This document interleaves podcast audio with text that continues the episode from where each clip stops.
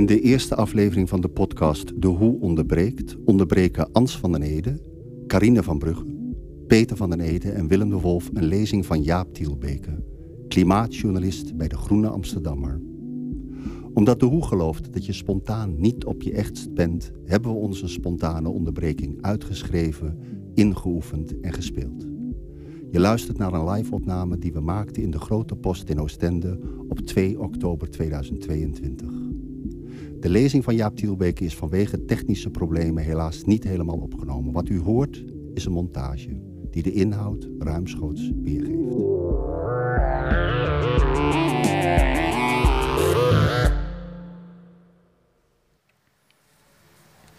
Climate change poses a powerful challenge to what is perhaps the single most important conception of the modern era the idea of freedom, schrijft de Indiaanse auteur Amitav Ghosh in The Great Derangement.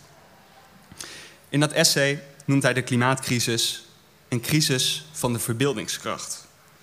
Te groot om ons voor te stellen, heet de onlangs verschenen vertaling van zijn boek. Paar weken terug was hij op bezoek in Nederland. Hij gaf een lezing aan de Universiteit van Amsterdam. En tijdens de aansluitende vragenronde zei hij eigenlijk een beetje tussen neus en lippen door dat hij verwachtte dat de menselijke beschaving nog zo'n 15 jaar zou hebben. 20 max. Niemand keek echt op van zijn uitspraak. Niemand sprong op in complete paniek of schreeuwde iets als: Wat zeg je me nou? De catastrofe die boven onze hoofden zweefde, was te groot om ons voor te stellen. In het, in het project van de moderniteit is vrijheid gelijkgeschakeld aan het loskomen van de afhankelijkheid van de natuur. Het beheersen van de wildernis. Vrijheid betekent in de eerste plaats de autonomie van het individu. Gaan en staart waar je wilt. Zijn wie je bent. Vrijheid, schrijft Amitav Ghosh, werd een manier om de, de beperkingen van het stoffelijke leven te overstijgen. Alleen techbros in Silicon Valley die hun brein willen uploaden naar de cloud, geloven waarschijnlijk nog dat we kunnen ontsnappen aan de materialiteit van ons bestaan. Voor de rest van ons stervelingen wordt het steeds duidelijker dat onze beschaving nog altijd rust op de ecologische fundamenten en dat we die fundamenten door ons eigen toedoen steeds heviger aan het wankelen hebben gebracht. Het is niet langer houdbaar om de wereld te beschouwen als een levenloos mechanisme.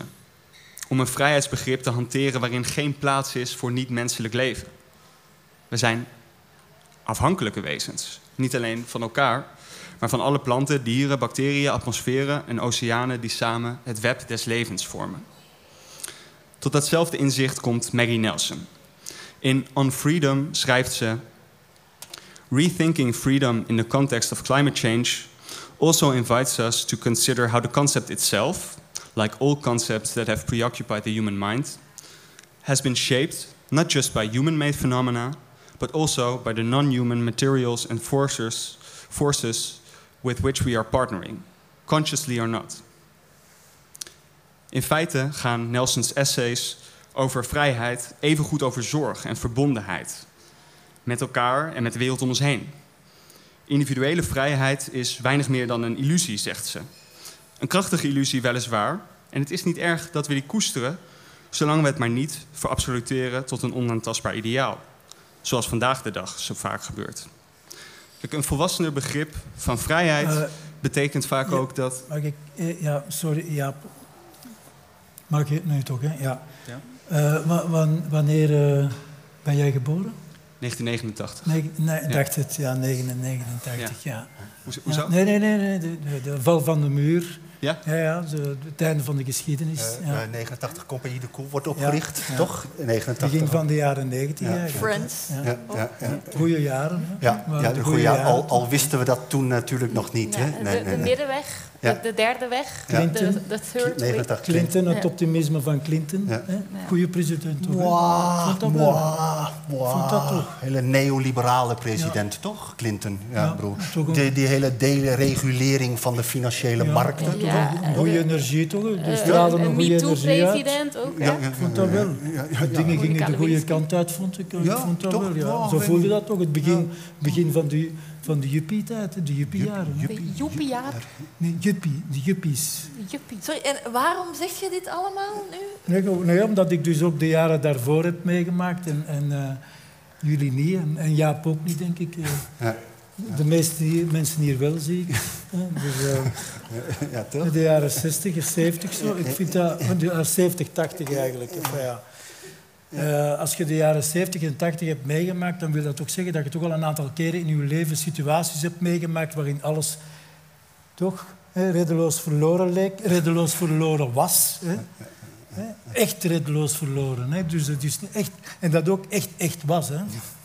Ik heb het dan echt over werkelijk, werkelijk alarmerende situaties. Uh, situaties waarin elke mits, elke maar, uh, elke onderbreking van het luiden van de stormklok ongewenst was, maar politiek ongewenst was. Dat deed je ook gewoon niet, Peter. Dat deed je gewoon niet in die tijd. Het kwam zelfs niet bij je op. Chernobyl. De atoombom. Als je daaraan denkt, ik kan u zeggen dat mijn angst voor de atoombom in de jaren tachtig met mijn kindjes in hun stapelbed in Diegem op een paar boogscheuten van het hoofdkwartier van NAVO, dat mijn angst toen existentiëler, dieper, ingrijpender was uh, dan wat ik nu uh, ervaar met de klimaat... Uh, uh, destructie en toch durf ik dat hier niet te zeggen. toch, voel ik me nu niet op mijn gemak om dat hier nu te zeggen. Ik durf gewoon niet meer relativeren. Ik, humor is belangrijk, heb ik altijd gezegd. Heb je altijd gezegd, Dat humor belangrijk is, altijd. Nu durf ik dat niet meer zeggen. Nee. Nu zeg ik, humor is niet belangrijk. Nu zeg ik, ernst is belangrijk. Ernst is belangrijk. Sorry, Jaap. Dat wou ik even zeggen. Het is terug aan u. Sorry, Jaap. Ik weet niet precies wat dat Peter hiermee wilde zeggen, het draagt inhoudelijk niet echt veel bij. Nou, dat vind ik wel. Ik begrijp wel wat Peter zegt. Broer, broer, ook als generatiegenoot van Peter. Ja, ja. Wat Peter wil zeggen is dat het soms wat beklemmend is om naar iemand als Jaap te luisteren. Ik herken dat wel. Ik herken dat. Het is herkenbaar ook, dat geeft niet, broer. Maar het voelt ook al een beetje als een herhaling, Jaap. Broer, ja, ik wil niet zeker zeggen als een genre, ja, maar het is een genre. genre. Ja, ja. Kijk, ik wil niks minimaliseren, Jaap. Maar bedoel, kijk, de wetenschap is natuurlijk sluitend, hè? Ja, toch? 98 procent. Nou ja, goed, nee, maar, nee, maar zo goed als sluitend, toch, Peter? Toch? Ja, ja. Een afgesloten debat is het nog niet, hè? Nee, nee, nee. Terwijl het gesprek erover wel gesloten voelt. Dat is waar, Ik moet zeggen dat ik daar zelf ook niet helemaal uit ben. Nee, nee er is natuurlijk de ernst van de situatie. ernst, ernst is belangrijk. Die, ik herken, die ik herken. En waarvan ik toch echt voel dat Peter dat anders ervaart. Toch? Ervaart? Ervaart, ja, Ik denk dat Jaap hierop zou zeggen dat de klimaatcrisis niet iets is wat je wel of niet ervaart. Dat is geen gevoel. Nee, nee, inderdaad. Ja. Nee, maar ik wil gewoon alleen maar zeggen dat aan de andere kant dat, dat, ja, dat, dat, dat, dat moralisme... Moralisme? Ja, ja dat, die, dat die crisis oproept, dat ik die ook moeilijk vind. Herkenbaar, maar ook moeilijk, broer. Maar misschien is het onvermijdelijk. Hè? Willem, vond jij Jaap moraliserend? Nou, nee. Ja, ja, ja, ja. ja. Maar dan denk ik dat de mensen wel nieuwsgierig zijn naar wat jij met moralisme bedoelt. Hè? Misschien moet je het heel even concreet maken. Hè? Als iemand u nu zegt, je mocht niet doden, is dat dan volgens u moralisme? Ja, wat is dan het verschil tussen een morele positie innemen en moralisme? Ja, nou, dat is inderdaad een verwarring die typisch is voor hun generatie. Hè? Dat sorry, sorry maar ik zie het probleem echt niet, hoor. Ik zie het probleem... Waarom zou je iemand anders niet, niet mogen wijzen op een morele positie die niet helemaal kosher is? Ja, kosher, voilà. Ja, dat is het, hè. Kosher. Ja. Oei, ik heb hier... Uh... Een blad kwijt. Ja, ah, voilà, koosjes. Ja, ja, ja, ja. Koosjes, om zich goed. Live, hè? Live, ja. Je kan ook daar kijken, Peter. Ja. Goed en fout, dat is dus moralisme, dat is dus moralisme ziet je? En dat beklemt ons, mij, mij in elk geval, om alles, maar dan ook alles te leiden tot goed en kwaad, terwijl daartussen een heel grijs ja, ja, de derde weg. Ja. De middenweg. ja, nee, nee. nee. En om dat middengebied... Nee, nee, om, de, om die onbeslistheid, het niet meteen kan kiezen, meteen ook in het kamp van, van slechte plaatsen. De, kijk, eigenlijk, hè, ik ga het zo zeggen, hè, ben ik best trots op mijn onbeslistheid. Op mijn ideologische onbeslistheid. Ik ben daar trots op. En die is niet kinderlijk, hè? want ik weet dat zij dat straks kinderlijk gaat noemen, want ik weet wat er komt. We hebben het allemaal uitgeschreven. Ja, het staat allemaal vast. Dus, uh, dat beklemt mij ook dat het allemaal vast staat. Ik zou het liefst van al, alles hier improviseren, maar ik ga het niet doen. Ik, nee, nee, ik zal het niet doen. Ik hou mij aan het script, maar voor, voorlopig in elk geval. Maar ik ben dus niet kinderlijk. Ik vind die onbeslistheid juist volwassen, want de morele duidelijkheid, hè, waar jullie het nu over hebben, hè, die bestaat niet. Die, bestaat, die, die is er nooit. Of kan er enkel zijn door abstractie te maken van een werkelijkheid die in de echte werkelijkheid veel rommeliger, veel genuanceerder is. Ja, nuance. Ik kan dat woord niet meer horen. Nee. Als, als er een moment is hè, in, in de geschiedenis dat nuance, complexiteit, morele ambiguïteit, je weet wel, jullie woorden, hè, dat, dat die niet ter zake deden. Dat die stoorden, dat die vertraagde, twijfel zeiden, dat die storende onderbrekingen waren. Vertragingsmanoeuvres van een generatie die in ontkenning is. Niet kiezen is het kamp van de planetaire verwoesting kiezen. Voilà. En ik ben er zeker van dat Jaap dat ook vindt. Ja. Ja? ja, ja, in grote lijnen wel. Ja. ja kijk, ik, ik hoor ook uh, hoe prekerig ik dan klink, hoor. En ik hoor ook best wel dat de grappen bij jullie liggen hè? En, ja. en, en, en de vervelende ernst bij ons en, en bij Jaap. Hè? Maar, maar dan moet dat maar. Hè? In het klimaatdebat ben ik graag de killjoy. De, wat zegt ze? De wat? De, de killjoy. De partypooper, de, de, dat de, de pretbederver. Kijk, kijk jullie, jullie, weten, en dat weet het publiek ook, dat ik, ik ben het niet vaak met Peter, uh, dat ik het vaak met Peter oneens ben. Dat is zo. Wel of niet? Ja, oneens. Maar hier moet ik je toch in volgen, broer, broer. Kijk, doordat jullie Peters twijfel meteen gaan moraliseren, doen jullie eigenlijk uh, uh, niets meer dan jullie eigen positie bepalen. Jullie komen daarmee in het kamp van de goede terecht. Hè? Maar dat leidt dan niet, vind ik, meteen tot meer actie. Broer, broer, ik bedoel, goede bedoelingen en een zuiver geweten gaan de planeet niet redden. Hè? Actie wel en politiek. En daarom, politiek vraagt eerder om pragmatiek, denk ik, dan moralisme. Toch, denk ik. Hè? Het heeft iets, en ik, ik, het heeft iets, ik, ik ga nu niet zeggen totalitair, hè, al, al, gaat het wel over de totaliteit van de dingen. Eh, eh, maar er is iets, en ik zeg niet dat Jaap, uh, ik zeg niet dat, Jaap dat doet. Hè. Ik, ik vind Jaap totaal niet, heel, helemaal niet dwingend. Eerder vragend, absoluut. Uh, al gaat het dan wel over, over dwingende vragen.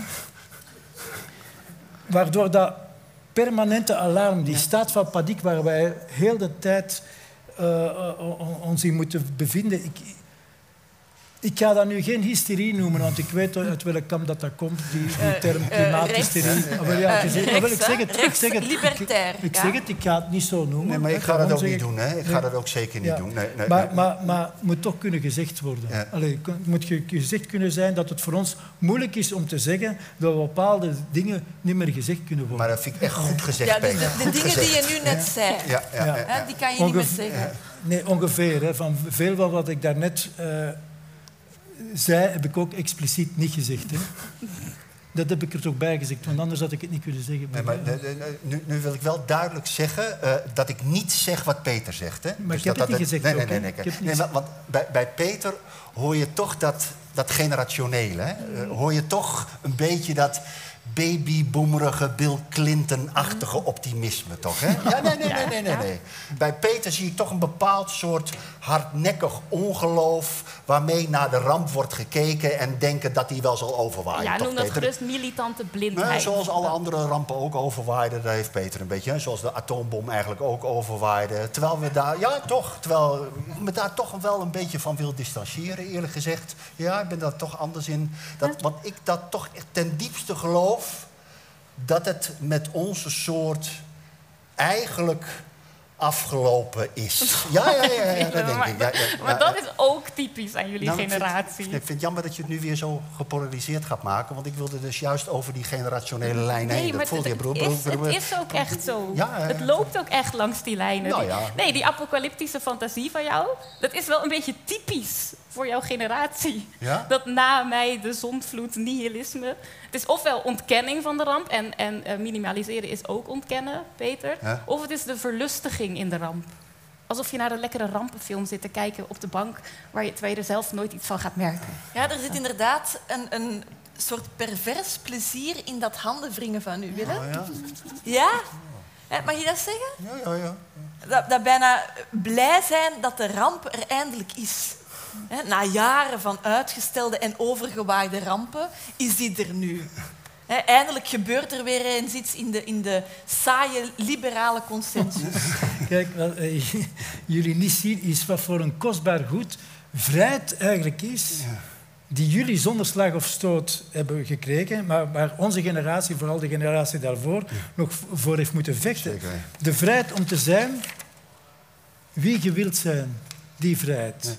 Dat, dat, is de liberale consensus. En die vind ik helemaal niet saai. De vrijheid om buiten knellende kaders van de religie, van de kerk, de burgerlijke cultuur te kunnen opereren. Dat, dat, was een emancipatiestrijd. Maar jullie zijn wel heel snel bereid om dat allemaal weer op te geven. Want uiteindelijk is dat wat Jaap zegt. Hè? We gaan onze vrijheid moeten inperken. Hè? Dat is toch... Nee. Anders invullen zijn. Ja, ja, ja, ja, uiteindelijk is dat inperken. Hè, dat begint, anders dat begint misschien klein en onnozel met de vrijheid vooral ook om, dit, allez, om, om, om te, met een auto te rijden, om te reizen, vlees te eten. De vrijheid vooral ook om dit te mogen zeggen, zonder meteen neergezet te worden als een klimaatnegationist. Maar hoe, hoe gaat je dat doen? Hey, dat is het. Hè. Hoe, gaat, hoe gaat je die vrijheid nu inperken? Hoe gaat je dat doen? Wie gaat dat afdwingen? Jaap heeft er zelf een boek over geschreven. Hè? Een beter milieu begint niet bij jezelf, schrijft Jaap in zijn boek. Hè? De titel van het boek. Hè? Maar uiteindelijk komt het neer op meer controle. Voilà. Op een overheid die ons gaat vertellen, nee, ga voorschrijven hoe we, hoe we ons, onze levens moeten leiden. Sorry, maar dat vind ik niet evident. Ik vind dat niet evident. Ik vind dat, dat, dat roept nare herinneringen op. Aan priesters die van achter hun kansels gaan zeggen wat mag en vooral wat niet mag. Eigenlijk. Dat is dus wat ik het meest bizar vind. Dat jullie de vrijheidsbeperking hè, van, een, van een orkaan die jullie in jullie schuilkelder drijft, die uw huis platlegt, die, die uw, uw bewegingsvrijheid inperkt, om het, in het beste geval, hè, dat je die vrijheidsbeperking makkelijker te verteren vindt dan een overheid die vlees duurder maakt. Of, of vliegen inperkt. Of jonge mensen die jullie vragen om een morele en dus ook een praktische keuze te maken. Ja, maar als ik zo prekerig vind voor de mensen echt niet plezant om naar te luisteren. Nee, dat is ook inderdaad niet plezant om naar te luisteren. Dat snap ik heel goed. Het is ook, ook helemaal niet plezierig om mee te maken. Nou, zo, nee, om dit als moeder van een, van een jong kind, uw kleinkind ja, nota bene, hier allemaal te moeten weten en te moeten zeggen en dat te moeten blijven uitleggen en het plezier te bederven van de pathologisch onbezorgde. Maar kom, seksueel moraliseren, pathologiseren, allee, kom aan. Zeg. Mensen vinden dat echt vervelend. Nee, ik, ik, begrijp jou, Peter. Ik begrijp jou. Jij bent een kind, van de 20e eeuw. Ja, ja, en het is eigenlijk dus nog altijd een, soort groot kind. Wat, wil je zeggen? Ik ben een kind van het... Dat zou mijn dochter kunnen zijn. Ja, ja. ik bedoel dat niet slecht hoor. Maar dat is misschien wel jullie grootste privilege. Dat jullie ongekende luxe hebben gekend zonder het schuldgevoel dat wij er nu bij voelen. De luxe om, om nog echt in vooruitgang te geloven. Ondanks de atoombommen en, en, en de zure regen. Dat jullie hebben echt nog kunnen genieten van wat ons gelukkig maakt. Zonder te weten dat alles wat ons dierbaar is, wat ons leven zo geriefelijk maakt, alles wat ons het gevoel geeft vrij te zijn, dat we dat allemaal, allemaal te danken hebben aan, sorry, ik ga het zeggen, fossiele brandstoffen en verbrandingsmotoren. Hoe je het ook wendt of keert van alles. Uh, democratie, goede series kijken op je laptop, tot een latte drinken in een gezellige, leuke, verwarmde koffiebar. Dat allemaal te hebben, maar dat niet te hoeven weten dat is denk ik jullie grootste privilege. Al, al denk ik dat jullie het wel wisten, hè? ergens. Ik denk dat jullie ergens wisten dat ons geluk komt tegen de prijs van grenzeloos lijden van mensen elders. En nu ook van de toekomstige generaties. Ja, Jaap heeft daar ook een boek over geschreven. Ja, schrijf wat af. Hè? Ja. dus recent nog. We waren gewaarschuwd. Hè, Zo heet het over de Club van Rome, 1972. Hè, ja, ja, klopt. Jullie, jullie zijn nog naïef mogen zijn. En dat is wellicht het moeilijkste om achter, achter te laten, en dat begrijp ik. Die zalige onwetendheid. Dat je in een auto kan rijden en echt genieten, zonder schuldgevoel. Dus je vrij voelen, vrij in de auto, vrij zonder schuld. En dat achter je laten, dat is het moeilijkste en dat, dat begrijp ik. Ja. Ik heb het gevoel dat het nog niet gedaan is. Ja, goed. Ja, uh, nu lachen de mensen. Hè? Dat kan me dus niks schelen, want ik heb er echt schoon genoeg van. Dat ik steeds tot voorzichtigheid word gemaand. Dat ik, dat ik moet oppassen op mijn woorden. Dat ik niet te prekerig ga klinken. Wat we dan nog doen, hè? Ja. Wij doen dat, onze generatie doet dat omdat wij zo lief zijn. Ja, maar bedoel, wij kunnen onze ouders toch niet de schuld geven. En we hebben hele leuke ouders, hè? De ouders die van het leven genieten, toch? Ja, ja, ja, ja. Maar, maar wie dan wel, hè? Wie dan wel? Eerst een leven lang de planeet om zeep helpen. Mij alle mogelijke kansen op een toekomst ontzeggen. Maar, we nu, maar mij nu vragen om daar dan niet te boos over te zijn. Om genuanceerd te blijven. Om vooral in milde bewoordingen uh, erover te blijven praten. Oh ja, en mijn humor niet te verliezen. Zorgen dat de slinger niet te ver doorslaat met het klimaat. Oh, en ook met MeToo. En ook met de dekolonisatie. Want ja, als de slinger te veel uitslaat... dan zouden de mensen die de schuld hebben... de schuld ook nog wel eens kunnen krijgen. Hè?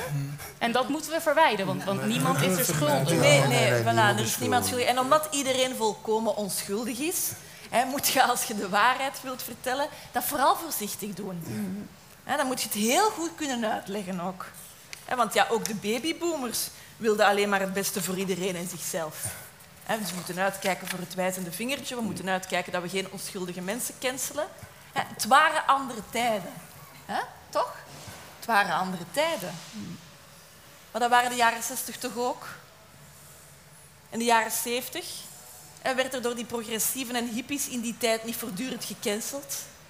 De Maoïsten, de Trotskisten. Ik bedoel, was de Rote Armee-fractie genuanceerd? Anske, Anske, je kunt het zien aan de mensen, ze zijn aan het afwaken. Nee, maar voilà, kijk, gecanceld door mijn eigen vader. Wij worden, wij worden door de babyboomers in een aanhoudende bijschoolcursus gedwongen. Niet een cursus die wij krijgen, hè, eentje die wij moeten geven. Aan de generatie die het hiervoor nog niet zo, uh, nog allemaal zo goed wist. Sorry. Ja. En die moet je tegenwoordig allemaal alles Karine, uitleggen. Karine, Karine, ik ga je moeten onderbreken. Uh, wat, wat, maar niet elkaar. Wat doe je nou, Peter? Nee, nee, ik weet wat ik doe. Ik ga nu niet door met het script. Ik ga los van het script even. Ik heb iets anders opgeschreven nu. Wat, ja. wat? Sorry, maar nee, dat was niet de afspraak. Nee, ja. ik onderbreek. Ik Sorry, kijk, zoals je kan zien ging ik dus nog wel een tijdje Ja. door. Ja. En, Ja. en dan kwam er nog een dialoog waarin Peter verder zichzelf belachelijk ging maken. ja, daarom. daarom dacht ik, ja. ik onderbreek nu gewoon even de onderbreking. Dus de uitgeschreven onderbreking met een andere uitgeschreven onderbreking. Eigenlijk. Omdat ik zie dat de mensen hun aandacht verslapt. Ik zie dat ze zo een beetje aan het, aan het stilvallen zijn. Ik wil gewoon nog één iets zeggen voorbij de karik- karikatuur. Ja, ik weet wel dat mijn ge- generatie, ik weet dat, hè, dat is stilaan het niet meer voor het zeggen. hè. Maar je bent nogthans veel aan het zeggen, Nee, hoor. nee, nee, maar ik, ik wil toch nog even iets over vrijheid zeggen, als dat kan. Over vrijheid. Het is er al een paar keer over gegaan, nogal heel veel, maar, maar echt vrijheid, omdat het mij toch nauw aan het hart ligt. En omdat ze aan het verdwijnen is en mij dat verdriet doet. Kijk, en mijn vrijheidsgevoel is... Dat is geen qua jongensachtige tegendraadsheid. Dat is geen machismo of, of, of haantjesgedrag. Het is de angst, de, de gevoeligheid voor de geestel van het verbod voor het gevoel schuldig te zijn, gewoonweg door simpelweg te zijn. De priemende ogen van de docenten, de, de, de, de, de ouders, pastoors, de voortdurende aanwezigheid van bestraffing, de mogelijkheid van alsmaar fouten te kunnen maken door nog maar te ademen. Ik weet het nog als ik klein was. Hè? Ik vond mijn leven pas de moeite waard. Nadat het me was gelukt me te bevrijden van de vraag die ik mijn moeder altijd stelde toen ik thuis kwam van school. Moeke, gaat het goed met mij? Een vraag die ik dus niet aan mezelf stelde, maar aan mijn moeder stelde. Hè? Gaat het goed met mij, Moeke? En pas nadat het me lukte die vraag aan mezelf te stellen, het antwoord op die vraag niet bij een ander te zoeken, is mijn leven de moeite waard geworden. To- Toen pas werd ik autonoom. En tegenwoordig is die onzekerheid weer helemaal terug. Moet ik weer aan een ander vragen hoe het met mij gaat? Of ik gelukkig mag zijn? En als dat gevoel terugkeert en, weer overheerst, dan ben ik verloren. En dan zijn we allemaal verloren hoor. Iedereen. Dan is de wereld in feite voor mij al vergaan. Als ik weer aan een ander moet vragen hoe het met mij gaat, ben ik bereid mijn leven op te offeren. Als ik een ander weer moet vragen hoe het met mij gaat, hoe het met mij mag gaan, dan ben ik liever dood. Meen dat? Meen dat? Ik chargeer nu, hè. Nee, nee, ik overdrijf Hey, gewoon omdat ik anders mijn punt precies niet maak. Peter, sorry, ja. Ik was eigenlijk nog niet niet klaar met mijn verhaal ook. En ik weet ook niet of de mensen hier nou veel vrolijker van worden. Uh, maar ja, ik, ik, schrik er, ik schrik er eerlijk gezegd ook wel een beetje van. Van wat je allemaal zegt. Ik chargeer Ja, ja, oké, oké. maar toch, hè, er zit een kern van waarheid in. Ik bedoel, zelfs als je chargeert. Mag ik, mag ik je zeggen trouwens? Ja, ja. ja, ja. Uh, ja, dat het je zo, zo, zo beklemt om vrijheid in te leveren. Dat, dat, dat iedere vorm van begrenzing bij jou direct de associatie oproept met moordlustige regimes of totalitaire regimes. En ja, misschien is dat een generatiedingetje, dat zou kunnen. Ik kan Marx lezen zonder onmiddellijk te denken aan de terreur van het Stalinisme. Voor mij is socialisme geen vies woord. En het klopt, hè, inderdaad, ik heb de jaren 70 en 80 niet meegemaakt. Maar je zei het al, ik schreef er wel een boekje over. Over de Club van Rome. Het grenzen aan een groeirapport. En toen ik daar onderzoek voor deed, toen begon ik mezelf ook af te vragen voor wie het nou moeilijker te verwerken is. Dat, om Emmanuel Macron maar even te citeren, het tijdperk van de overvloed ten einde komt. Voor de boomers of de millennials? Kijk, inmiddels zijn we helemaal murm gebeukt door alle doemscenario's, maar 50 jaar geleden maakte dat rapport van de Club van Rome diepe indruk. Zeker in Nederland. Het opende de ogen voor, van prominente politici. En in hun gezamenlijke verkiezingsprogramma's hadden de drie progressieve partijen het over de beheersing van de economische groei. Het bevatte plannen om paal en perk te stellen aan de reclame-industrie. De groei van de luchtvaart moest een halt worden geroepen. Investeringen in het openbaar vervoer zouden privaat autobezit ontmoedigen. Eh, het leven hoefde er niet minder op te worden, vertelden de progressieve politici. Maar het vergde wel een andere invulling van welvaart, van vrijheid ook. Ze noemden dat programma Keerpunt 1972. En ze wonnen er verkiezingen ermee. Kijk, de reden dat ik dat 50 jaar oude rapport besloot af te stoffen, is dat er volgens mij nog steeds lessen in verscholen liggen voor vandaag. Uh, want ja, van dat keerpunt is weinig terechtgekomen. Het kapitalisme was te sterk, vertelde een van de auteurs me. Het grensdenken is inmiddels verdreven door de ideologie van groene groei. In de jaren negentig hadden alleen geitenwolle sokken types het nog over consuminderen. Partijen van links tot rechts geloofden dat het stellen van grenzen achterhaald was en dat economische groei zou zorgen voor een schonere lucht en een gezondere planeet. Dat optimisme was ook niet helemaal uit de lucht gegrepen. Eind jaren 60 vlogen Amerikaanse rivieren spontaan in brand. Zo vervuild waren ze. Fabrieken loosden hun afvalwater nog gewoon op de Maas en in bijna iedere Europese stad zag het grijs van de smog. Er is onmiskenbaar vooruitgang geboekt. En ik groeide op in de jaren 90. Ik groeide op met de gedachte dat we de code achter de vooruitgang wel hadden gekraakt. Met de liberale democratie en de markteconomie zou alles alleen maar beter worden. De geschiedenis was ten einde. Waar zuinigheid voor mijn opa's en oma's nog de norm was, groeide ik op in de tijd van overvloed. Niet dat ik uit een extreem rijk gezin kom, maar de middenklasse had het beter dan ooit tevoren. De wereld lag aan mijn voeten. Ik kon worden wat ik wilde. Volg je dromen. dat, dat vertrouwen in de toekomst dat ligt aan diggelen. En ik merk dat ik het moeilijk vind om dat te verwerken. Ik, ik hoor wel dat dat melodramatisch klinkt, maar goed, dat is dan maar zo. De ecologische toestand is de afgelopen 50 jaar dramatisch verslechterd. Op lokaal niveau is de lucht misschien opgeklaard, maar op, mondiaal, op mondiale schaal schieten we dwars door de planetaire grenzen. We zitten midden in een massale uitstervingsgolf, zeggen biologen. Grote delen van de aarde dreigen onleefbaar te worden, waarschuwen klimaatwetenschappers. En toch is er bijna geen politicus die afscheid wil nemen van het groeiparadigma. In plaats, daar, in plaats daarvan zeggen ze: we gaan elektrisch vliegen of anders op waterstof. Technologie zal ons redden. ze zeggen, we moeten wel lekker kunnen blijven barbecuen met z'n allen.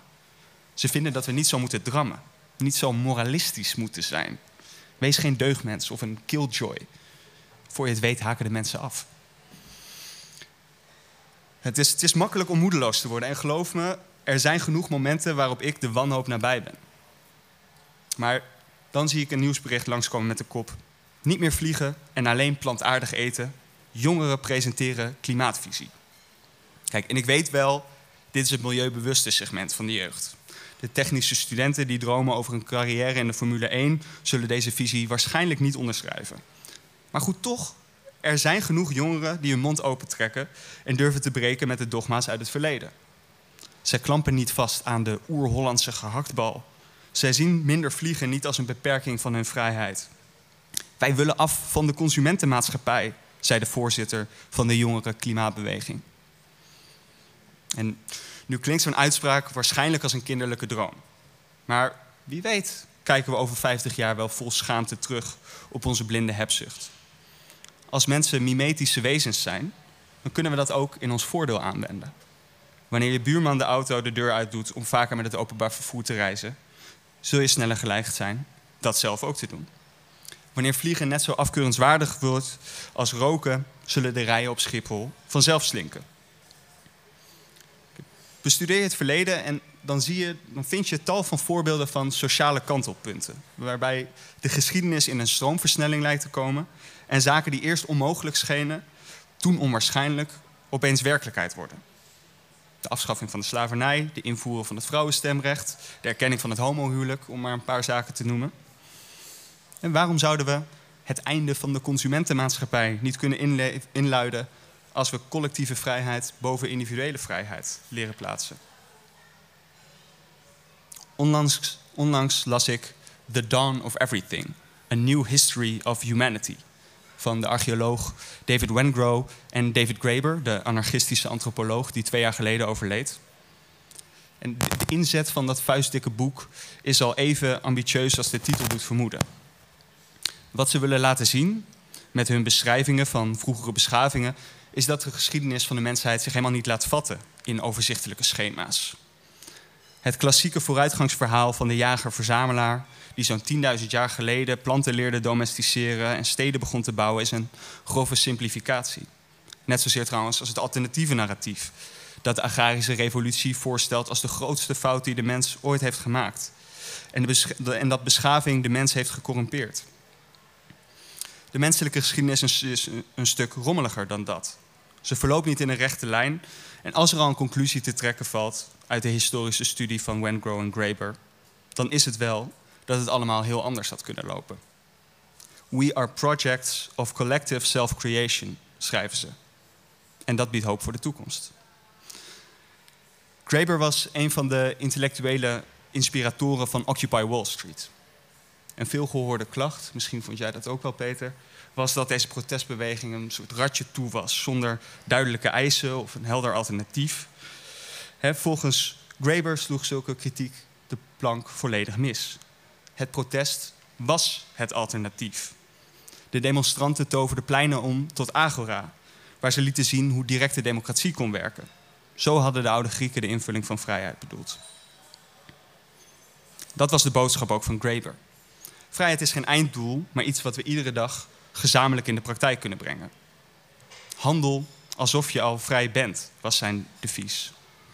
Erken dat vrijheid gepaard gaat met afhankelijkheid, zou ik daar aan toe willen voegen. Laten we stoppen met het vereren van een afgodsbeeld, loskomen van de dwingende beperking van de consumentenmaatschappij en laten we samen proberen invulling te geven aan een volwassen vrijheidsideaal. Dank jullie wel.